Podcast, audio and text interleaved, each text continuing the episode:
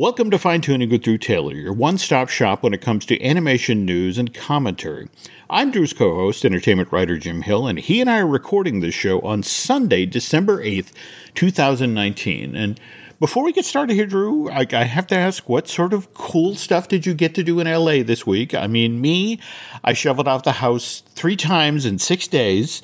Uh, and, and I want to point out that winter doesn't actually start till December 21st. So please tell me you got to do cool things in spite of the rain. You've had a lot of rain lately. We right? have had a lot of rain, but it's actually a nice little, you know, diversion. It's a nice excuse to stay inside. But mm-hmm. I'm just trying to watch, you know, as many things as I can before the end of the year, and mm-hmm.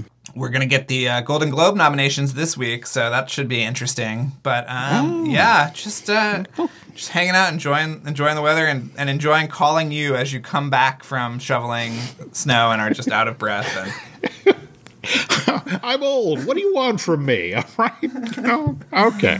Uh, well, speaking of, of, watching things, just last night, uh, Nickelodeon ran SpongeBob the Musical. Again, I, am fascinated by the history of this show. I mean, it, it, it opened in Chicago back in, in June of 2016, got great reviews, and then didn't make it into New York for a year and a half because there literally there were no theaters available uh, or good musical theaters, right. I, I, should stress here. Uh, and so it finally opens in December of 2017 and gets great reviews, but then is basically forced to close in September of 2018 because the building that the theater the, the, the Palace Theater. In fact, it had the greatest house uh, if you're if you're a show that appeals to tourists. In fact, this was actually where Disney had Beauty and the Beast for years before they finally moved it to the Lunt-Fontanne across the way.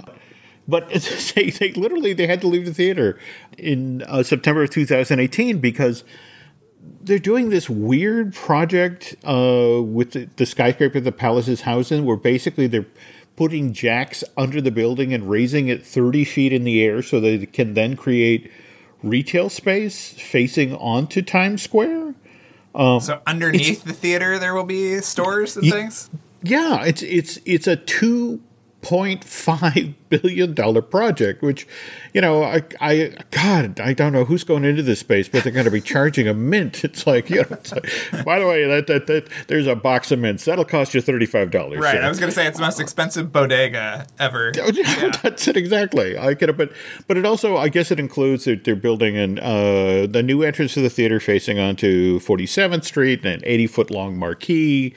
Uh, and, but the weird part is, I guess, so SpongeBob clears out and, and begins its national tour. In fact, it's September of this year, uh, uh, they they started out. Uh, their first stop was Schenectady, and I think they were in Boston early this fall. But uh, anyway, they leave the theater because this project is going to be starting like instantaneously, and then in January, the whole project gets put on hold because evidently New York is forcing the construction team to put monitoring equipment in the buildings directly around the skyscraper. Um, supposedly, because if you know, like one of the jacks slips, it's like, hey, could you let the people next door know they're about to be crushed? you know, so. But, but anyway, so I, I and I guess what I don't entirely understand here is here is this show that costs Nickelodeon anywhere, depending on who you talk to, it's 15 to 20 million dollars to develop and produce. And again, it had to cut it shut, you know, uh, you know, run in New York short because again, this they they were going into this theater and then they had to clear it for the skyscraper project. And here it is touring the country and and then they make this decision, no, we're going to do it live on television with the original cast. And it's like, I know this tour continues, the mm-hmm. national tour, for another three or four months who's gonna buy tickets now after they've seen it? Yeah, um, I don't know. Mm-hmm. I, I did you watch the did you watch the thing last night? I did, I did, and I have to say, I love your description of it. What, what, what was it again? It felt so. like I had been trapped in Pee Wee's Playhouse since 1988, mm-hmm. and this is the result. This is an alternate future where Pee Wee's. Playhouse has never stopped and has just consumed us all. I thought, I thought, I mean, I thought the production was very interesting. Mm-hmm. But what a bizarre take on things, and how I, how different I was reading about it afterwards. A different artist wrote different songs, and Oh yeah, yeah, yeah, yeah. yeah, And on the other hand, you know, I mean, let's face it, it Ethan Slater, the gentleman who who played SpongeBob on Broadway, and they actually brought him back for this this filmed theater presentation. Have you ever seen SpongeBob quite so jacked in your life before? I mean, I just I, I don't like being in a world where SpongeBob could beat the crap out of me. But but on the other hand, when you watch what he did in that show, well, of course he had to be jacked. The guy never stopped moving, never stopped climbing. yeah. Uh, the the staging of it was very inventive. I thought, but oh yeah. I don't know. Sometimes when I go to a Broadway show, I get really itchy, um, and I think I would have. I don't know if I would have made it all the way through, but you know, I thought it mm-hmm. was. I thought it was great on TV. Uh, it was, and and to to give them credit to actually bring Tom Kenny in That was to so play. cool. That was that was. Yeah. And a, a longtime fan of Tom. I, I, I'm happy to see him anywhere doing anything, but it was nice to have him come in as Patchy. And um, speaking of stuff that, that we've gotten to see just over the last you know week or so, Hair Love finally shows up online. Yes. Uh, Yeah. now, oh, okay, so this one. Uh, for the those folks you don't remember, this was this started off as a Kickstarter campaign, right? Um, Yes, and yeah, so it was not developed by Sony Animation Studios, but they they I think they helped finish it and then they released it.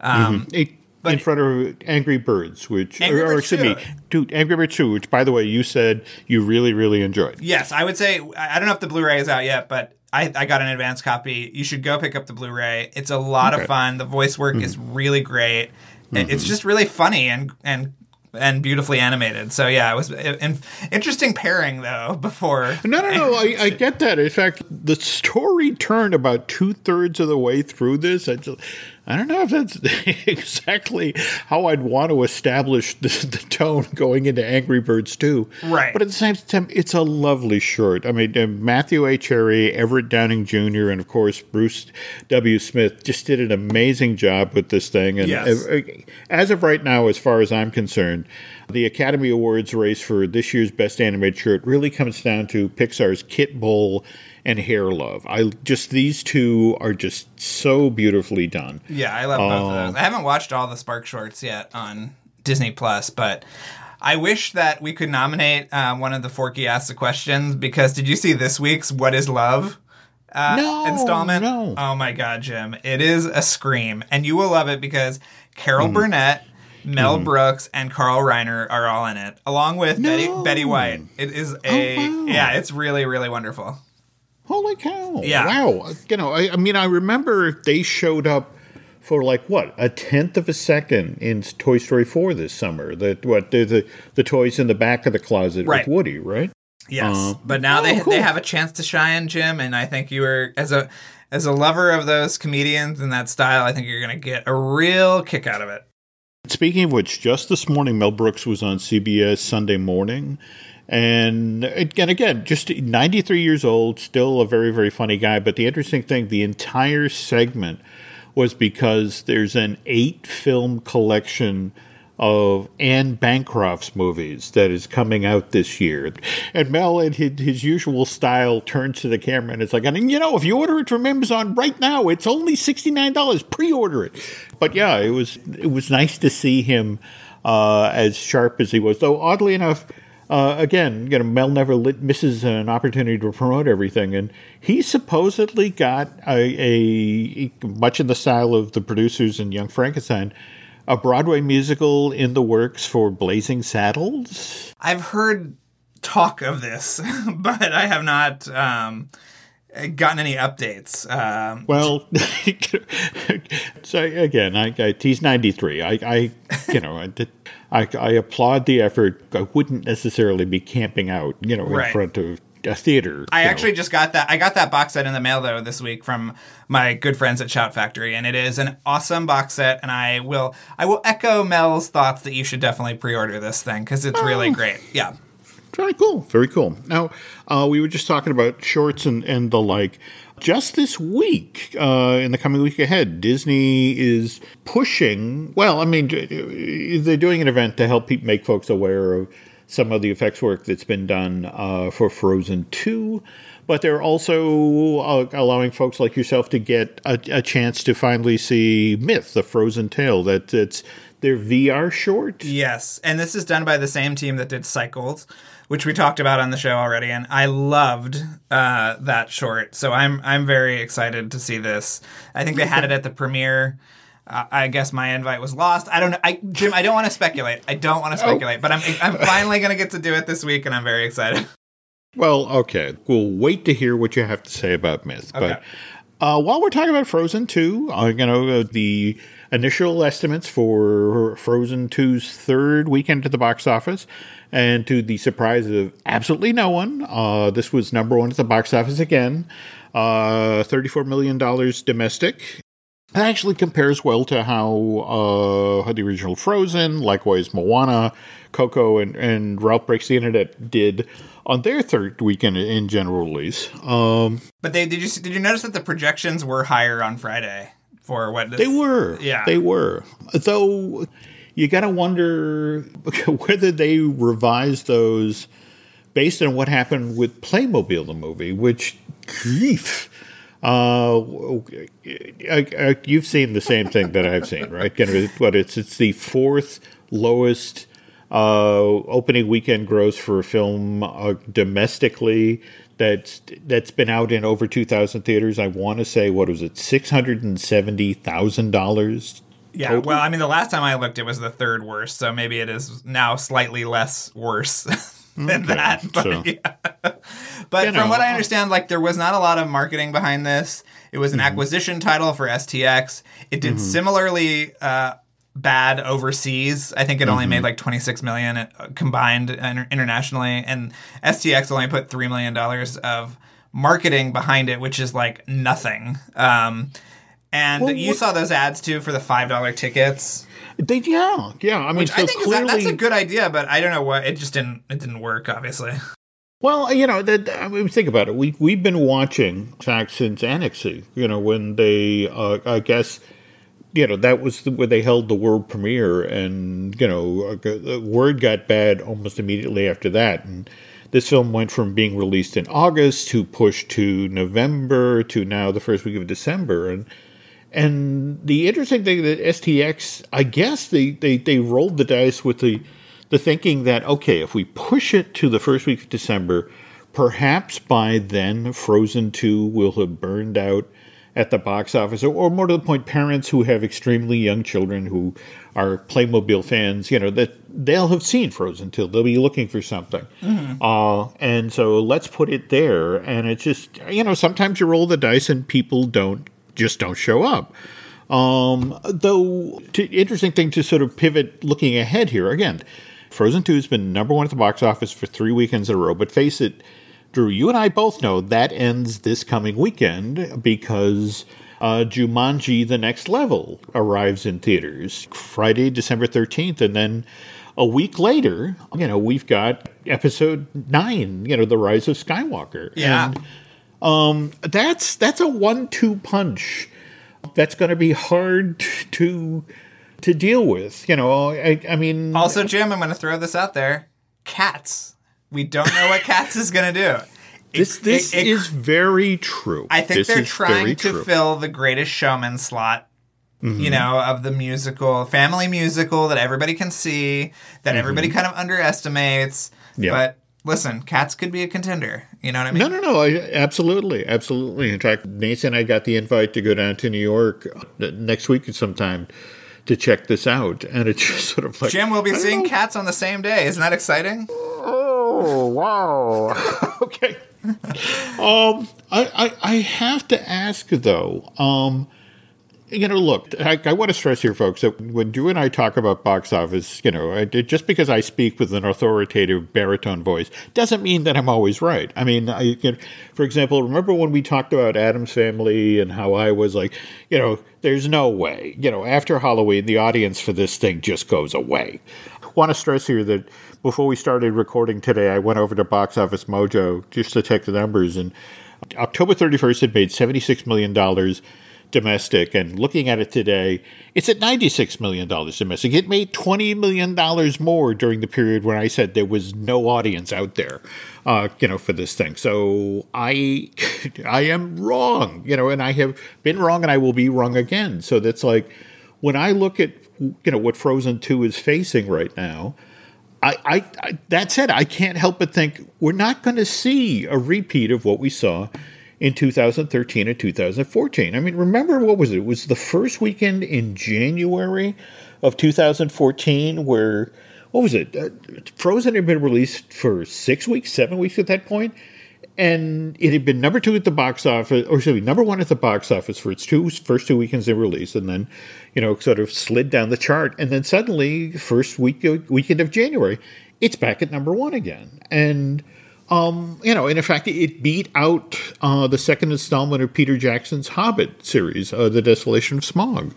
So, um, I don't know. Do, do, do, you think it has these sorts of links, or does Disney even care at this point? With I don't know. What? I mean, I, I love that you brought up Jumanji and Star Wars because, um, you know, when Jumanji came out, nobody was really talking about it or had any kind of. Um, you know preconceived notions about it and and you mm. remember that movie went and went and went no and just and and let's remember again it uh, didn't it open the exact same weekend as the last jedi i think so yeah and you know what was fascinating for me is that you know when, when all was said and done jumanji did 404 million dollars domestic whereas the last jedi did 620 million domestic, which, uh, you know, again, okay, you look at those numbers, one clearly won, except Jumanji only cost 90 million to mm-hmm. make, whereas Disney, this far after the fact, is willing to admit, yeah, well, uh, Last Jedi was $317 million to produce. Um, so, you know, you can understand why they immediately pivoted and was like, yes, another Jumanji, absolutely, let's get going. Right. Uh, but yeah, I mean, just that thing had legs that nobody expected. Nobody, and and this yeah. one looks like an even better movie. I thought the first one was fine, but mm-hmm. this one looks a little bit more fun. I like the twist of it, um, mm-hmm. and yeah, it'll be really interesting. I mean, I on the on the subject of Frozen, I think the only thing that's really important is that they beat the first movie, and I don't know, okay. you know, I don't know if that's going to happen you seem to, I think, be a little bit more optimistic than I am at, at this point. But well, um, you know, I don't know. Uh, look, what they're saying right now is that you know, if combine what it's going to do stateside and what it's doing overseas, sometime between now and next weekend, uh, this will, you know, blow through the billion dollar worldwide barrier. That'll make it the sixth film this year that Disney has released that did that. And and you know, the funny thing is that everybody's already assuming that uh, the Rise of Skywalker will do the exact same thing, and, and, Disney will be the first studio in Hollywood history to have seven billion dollar worldwide earners. At this point, you know, especially since that, if you look at, for example, the overseas box office for Frozen and compare it to uh, the overseas, the overall uh, overseas box office for, for the original Frozen, that film made 582 million in you know the winter of 2013 2014 today the overseas box office and let's face it it's got weeks yet to run overseas it's the exact same number. It's 582 million dollars in overseas ticket sales. So this thing is clearly you know even if you know, domestically it peters out this thing is still going to out earn the original. It's just it's a question of, of how much. Yeah, and, yeah. But again, facing the competition that it is in fact facing. Um, but anyway, I mean, I guess uh, to pivot back to Playmobil, the movie, I in a weird sort of way, I feel really bad for Lino Di Salvo. I mean, I, he he did so much great work for so many years. Yeah. At Disney, he was on the original fact, Frozen. He was, he was, and and you know, I, am I'm kind of surprised he didn't show up in the Paul Hirsch book because he spent a couple of years working at the Secret Lab mm-hmm. on you know various projects over there. So I mean, face it, nobody gets up in the morning and I want to make a movie that you know it's the fourth lowest grossing domestic. You know, right. everyone wants to make a, a film that's not only entertaining but successful at the box office and um and you just kind of got a feel also for Well, look, Kelly Asbury, who you know was the gentleman behind Ugly Dolls, which was the other STX release. That, Yeah. Uh, you know, and that one, you know, that what to get it cost forty something to make, and what only twenty million dollars tickets domestic and twelve overseas. So that didn't even come close to to turning a profit. So um, I don't know. I you know I just. I just feel bad for these guys. You know, I, I've actually gotten to interview Kelly a couple of times, and you know, just seems like a decent guy. It's just sort of like, but this is a tough business, and you know, you got to hope that, like you said, you know, you want to be in a situation where the studio is putting up what what does three million dollars in promotion get you these days? Yeah, I don't know. I'd probably get you those Instagram ads that say you can buy a ticket for five dollars.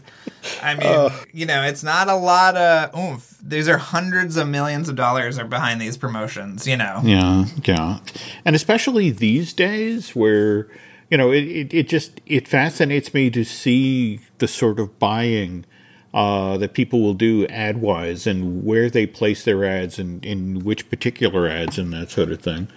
Um, so anyway, okay, so we were talking uh, a, a bit about SpongeBob earlier. You know, in fact, they were hyping as part of the SpongeBob musical thing last night that during the seven o'clock window, all of this weekend next, Nickelodeon is doing its own holiday programming block, and among these uh, is they're going to be re- rerunning the SpongeBob Christmas, which oddly enough it was the 26th episode of uh, the eighth season of the show, uh, debuted back in November 2012, and I always thought this was a standalone uh, show that, that you've seen this one the, the the stop motion thing that was done by what Screen Novelties. Yes. Uh, uh, I, I have to say I loved this thing, if only because it had my favorite new holiday song. You know that that heard in decades. It's the "Don't Be a Jerk." It's Christmas. But yeah, that that When is this I- I- rerunning though, Jim? We need to tell people. well, that's you the thing. I I have been trying to track that down, and Nickelodeon's schedule. Again, the very fact that they don't break it out as a holiday special. The way they list it is that it's the 26th episode of season eight. I now have to go back through that entire programming block, that seven o'clock programming block for the next week or so. You'll never believe And- this, Jim, but it is actually playing right now, right this instant. Oh, the sacrifices we make for you folks. If, I, know, would- I. I, I would stop this podcast now and go watch that. But um, is on the other hand, West Coast or East Coast feed? Because that, This that, is that West gives me an Coast. Yeah, opportunity. you, you could you could make it, Jim. Cool. All right, then, then we'll definitely. All right, this this is what we're going to do Uh, because because again, that's what I love about this special is it it it does that weird Venn diagram thing where it's it's a classic SpongeBob episode. In fact, the, the villain of the the holiday special is Plankton, but it's it's still very much in the style of Rudolph. And and speaking of Rudolph, when we get back from commercial break, we're going to talk about some of the changes that were made to the Rudolph holiday special over the years. And we're back. Okay, so like I said, top of the show, we're recording this on December 8th, uh, 17 days of Christmas, folks. Uh, and if you're shopping for the animation fan on your list, Drew came across this great bit of news in regard to Studio Ghibli. Yes, they are actually going to be putting out all the movies on um, digital HD for the first time ever. And you and I are very interested in this eh, because ju- a few weeks ago, when they were talking about how it was coming, this was even before it was coming to HBO Max, they said, we're just releasing them physically and we're rele- releasing them in rep houses and that's it. You'll see it on the big screen or you'll buy a physical copy. And then it was announced that they're coming to hbo max and now it's announced that you can buy them digitally which is actually great um, and you can buy them in either the english dub or japanese formats it, I, I feel like you should be able to get both on one purchase but that, that's just I me agree. you know Yeah. um, But I know that a lot of people are doing their like best of the 2010s, and I feel like um, The Wind Rises is definitely something that needs to get a rewatch before that you can make that list because I think it's an absolutely beautiful movie. Um, and I know Yeah, but that one's that one's not going to be in the pile for Oh, this it's year's not?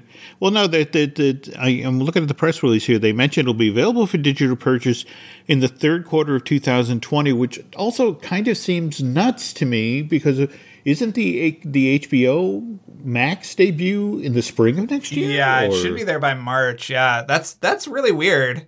That is Ah, weird. that's bummed out. That makes me bummed out. I have all the Blu-rays, but you know how hard it is to track down anything in your giant library films. Yes, yes, yes. Give me a week, I'll find it. Yeah.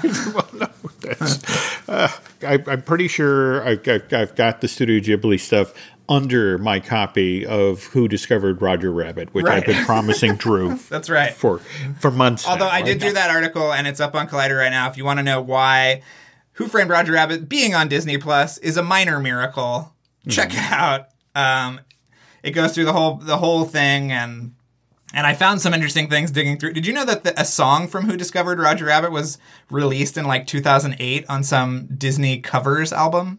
It was the, the, it- this only happens in the movies. Yeah, Yeah, yeah. Uh, and I, who was it? Now, Menken wrote the song. Who did the lyrics? Was it Glenn Slater or? I mean, judging by Oh. that period, it should have been Glenn Slater, but I'm not sure if we know exactly. Yeah, it's no, it's it's it's a it's a great tune, and uh, but yeah, it just again kind of breaks your heart that you know that they were this far along, and you know that, that it just didn't happen. So, um, but again, you know that you know again when you work the set of street, when you talk about animation, you have to be used to uh, to disappointments or, or, or more to the fact that you know you look at something well, why did that change? Why did what happened there? And in fact th- this brings me to uh, again on our last show we did way too much talking about Rankin Bass and how people got the rights and that sort of thing. And, and Bernie was nice enough to send us a note to the effect of, Hey, uh, Jim and Drew, sending this quick message after watching Rankin Bass's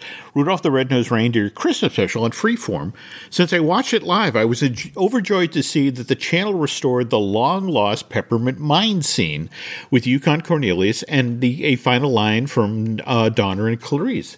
I also admire Freeform was able to keep this special in its original length, no speed up or shortened versions of We're a Couple of Misfits and We Are Santa's Elves, unlike CBS. If this special someday gets moved from CBS to NBC, then I hope that they keep the special in its original form and keeping the Peppermint Mine scene, Santa visiting the Misfit toys. Uh, anyway, happy holidays from Bernie.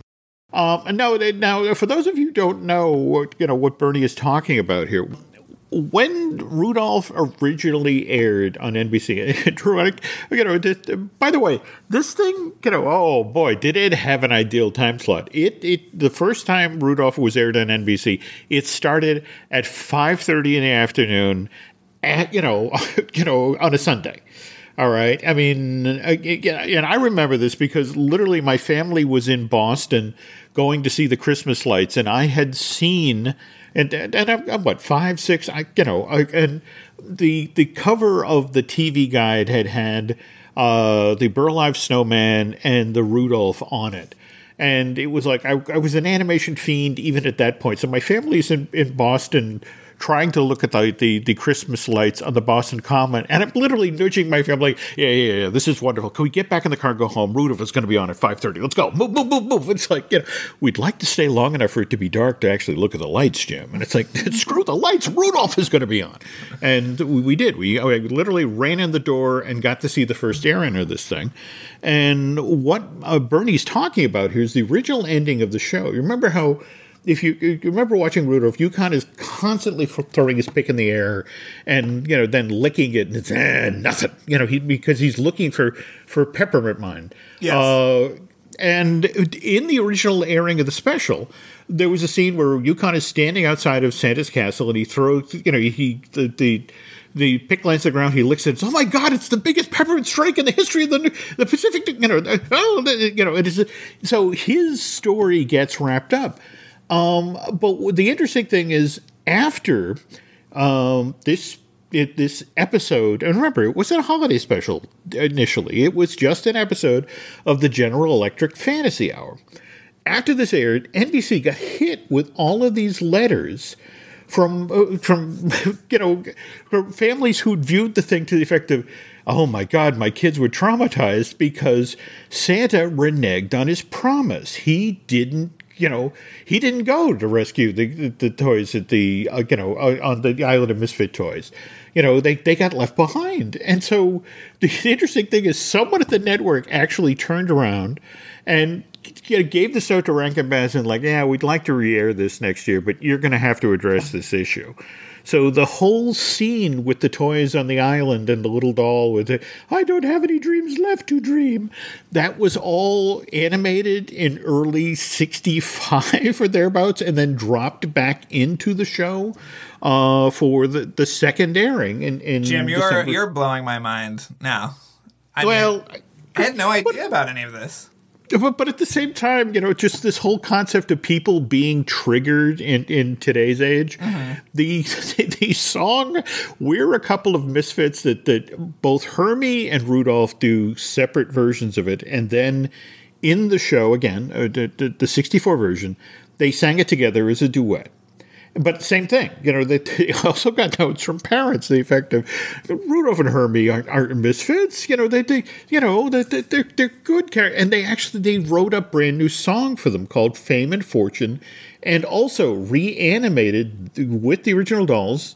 For you know, this sequence and dropped into the show. And you know, it, it, the weird part of it is GE also sold a soundtrack album. You know, for a dollar, you could send off and get a copy of you know the the, the and all the songs for the show. So for for years, people were like, "Well, wait a minute." I know that Hermie and Rudolph, you know, sing "We're a Couple of Misfits" because it's on the album, and it's a what is this fame and fortune crap? And it wasn't only it, it was only when the the special finally came out in 1993 on VHS that they restored the song. But then the weird part is the Peppermint Mine footage didn't show up till 2018, 2019. Oh wow! Yeah, so I don't know. I just I, I have to admit I'm just sort of fascinated by uh, that. You know, I, I, again, I've had a fascination from the special since I first saw that image on the TV guide back in '64, and but you know, but again, it's sort of uh, pivot to my daughter Alice, who you know, from my generation, because like the Wizard of Oz, Rudolph only came on once a year. You know, it was a big deal. But for you know uh, uh, people of my daughter's generation, where well, it's on Blu-ray and it's also you know I can watch it on the network or I can watch it on Freeform. It's like what what is the big deal? It's just it's a holiday special, and for folks like myself, it was like you knew it was the holiday season because you were crying because the little doll couldn't get off the island. Um, and, and speaking of things that, that have made me cry on television, oh my God, the, the ads for Togo, the, the new Disney Plus thing with William Dafoe.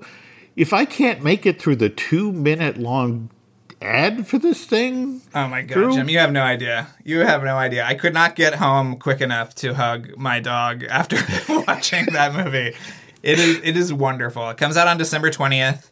It's um yeah, it it's a, based on a true story. It actually has a connection to animation because Balto, which we remember Yeah. as the the I think was that an Amblimation that project? That was an Amblin. Um, yeah. In, in, in fact, you know the, the the weirdest thing is that if you you go to New York Central Park, there is in fact a Balto statue there. yeah. Uh, you know, I came across it one day wandering the park, and it's like, holy crap, this is real. Yeah, but the sort of untold story is that was a relay uh, race. It was these there were these sick kids in Alaska, Mm-hmm. and they were getting trying to get the medicine to them, and it was it was you know I don't know five or six dogs that compete that contributed to this, um, and Balto was the one that ended the the race. He was the one that actually brought the medicine to the children, and he he he ran a lot. I mean, it was a it was a long distance, but the distance that Togo did was like 260 miles or something insane. And that's the story that we finally get in this movie, and it is it is it is devastating. I mean, I was I was so badly shaken up that publicists were hugging me as I was leaving the theater. So let me just put that out there. Oh, and I am and I am perfectly comfortable admitting this because everyone else in the theater was just in tears. So I, I'm man enough to admit it, Jim. You know. It- Okay, okay. I have to admit, I again, I, I enjoy a movie that does that. I, you know, I don't get me wrong, I love to laugh, but at the same time, I, I, I love a film that that that you know moves me emotionally, and and you know, uh, this brings me to Onward, you know, which, which, by the way, just this past weekend, uh, down at the uh, Brazilian equivalent of Comic Con, uh, CCXP, uh, Dan Jim, we should have been down there in Sao Paulo. Yeah, I know, I know. But again, you know, I, I need a few more weeks to get ready for, for bathing suit weather, Right. or or possibly another ten years. But um, anyway, so uh, you know, he would he was on stage. Talk. In fact, the interesting thing isn't this the same story he shared? I want to say at, at the D23 Expo in 2017 about how this project actually, you know, or, or the impetus of project, right? Yeah, well, I mean, you know, he, he said that at this at San Paulo. He said it. You know, it's a really personal film for me. When I was a year old, my father passed away, and my brother was three, and we have no memory of him. And he played that clip at D 23 mm-hmm. You were at that D twenty three, right? Yeah, I was. Yeah, I yeah. was. To explain what Drew's talking about, I guess, you know, what? They they were in their teens and they were talking with, I want to say, their dad's sister, that sort of thing. And she mentioned, hey, I think I have a recording with me and your dad on it. And that they'd never heard their dad's voice. And I think it was only one word. I think he just said, Yeah. you know, hello or hi or something, you know, and and so that idea of being able to reconnect with a father that's passed on is what drives all of onward, really. I love the I love the Brazilian name, by the way. Do you want to take a swing at that? Well, I can. We can. It's translated to two brothers, a fantastic journey. Ah. There we go. is great. Okay. It's great. Okay. Oh. well, I and and I guess this is you know we we've kept this under wrap for, for months now, so it, it, it's time to finally out your Drew that that you know that one of the reasons that both Drew and I are very excited about this Pixar film is Drew actually got to write the making of book. I Now, did. that- you know, Um, and, yeah, and I- this is through Chronicle, right? It's through Chronicle. Books? It'll be out on March 3rd. So I think that's the same weekend the movie comes out. So Mm-hmm. go see the movie, go pick up the book.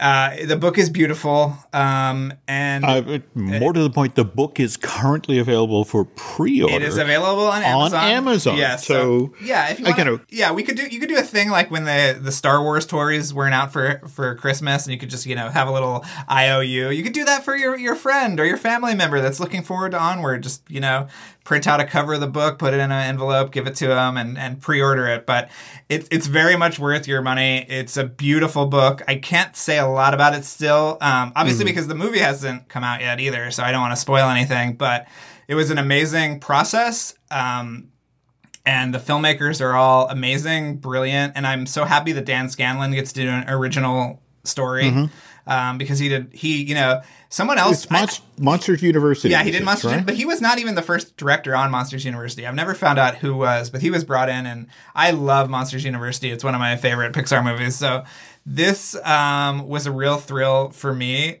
I, I Jim and I obsessively collect these books, so it's gonna Oh, be yeah.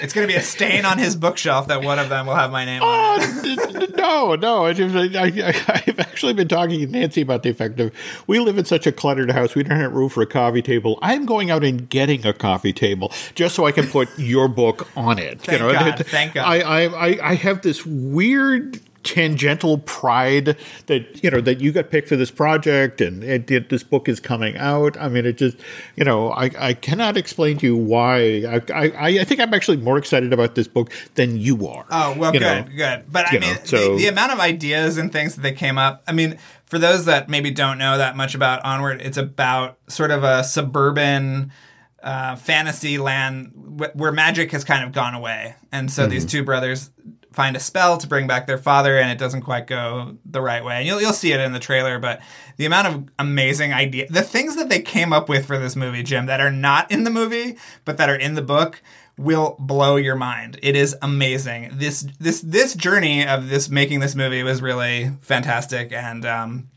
I'm so glad to be a small part in sharing that journey with everybody next year.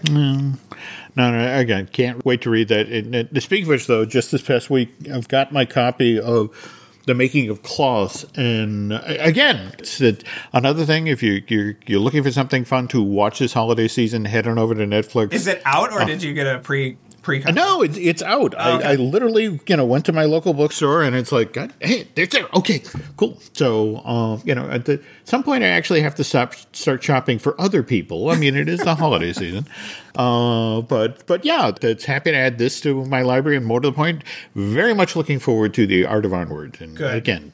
Got to get a decent coffee table between now and then. So, uh, but uh, uh, if people can't wait to be t- entertained by Drew Taylor, you know, till Onward finally, the Art of Onward finally arrives in bookstores, uh, they can find you elsewhere on, online other than on, on this podcast. Yeah, I mean, right? I'm I'm back to the freelance life, so you can follow me Hmm. on Twitter for whatever the latest thing is from wherever I'm writing. But also, you can listen to Light the Fuse, which is the Mission Impossible podcast.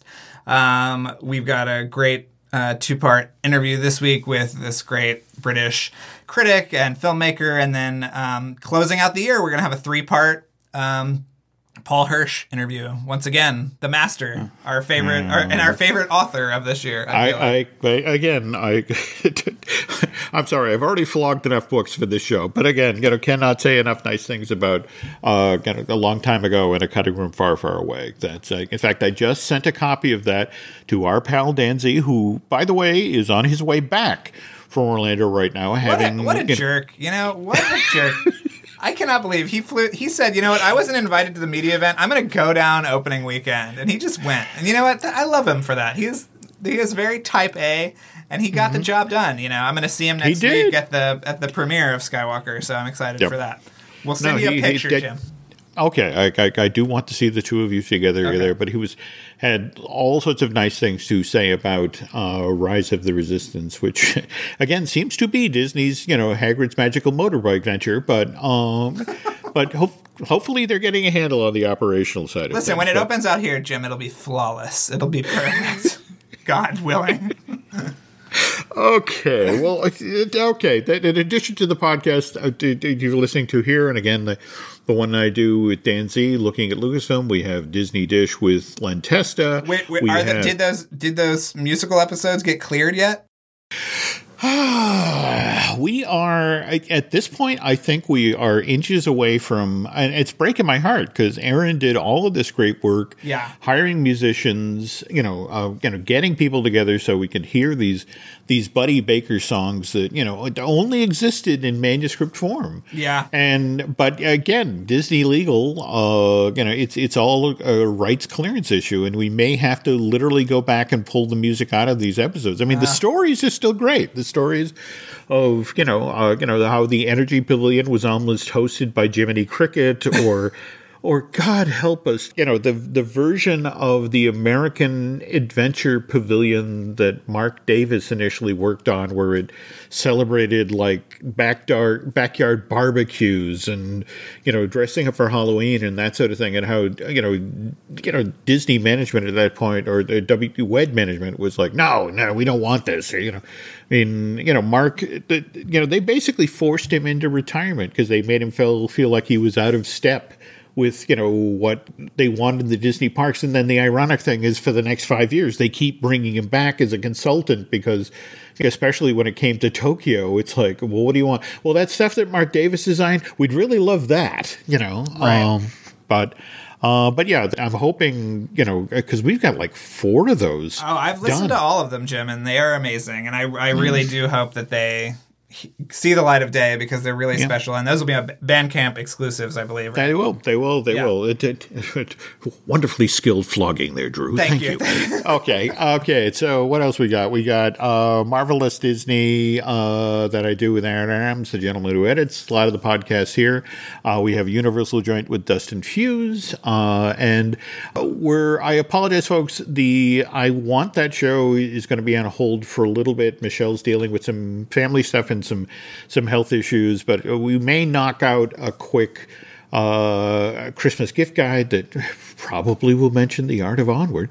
Uh, you know, sometime in the, the coming week or two. Anyway, uh, I tell you what, if you enjoyed listening to today's show, uh, if you could myself and Drew a favor, uh, head over to iTunes and not only uh, rate and recommend Fine Tooning, but also uh, put in a plug for Light the Fuse. It, it's a great show about the, the Mission Impossible uh, films and TV show. Uh, on the other hand, if you really, really, really like what we do here. If you get out to Bandcamp and subscribe, that would be incredibly helpful. And I guess that's it for now. And now, if you excuse me, I must scurry to a television and see if I can catch, uh, you know, the last moments of the "It's a SpongeBob Christmas" thing on Nickelodeon. Go, so, Jim, uh, go. right. Till that, folks, we'll talk to you soon. Okay. Bye.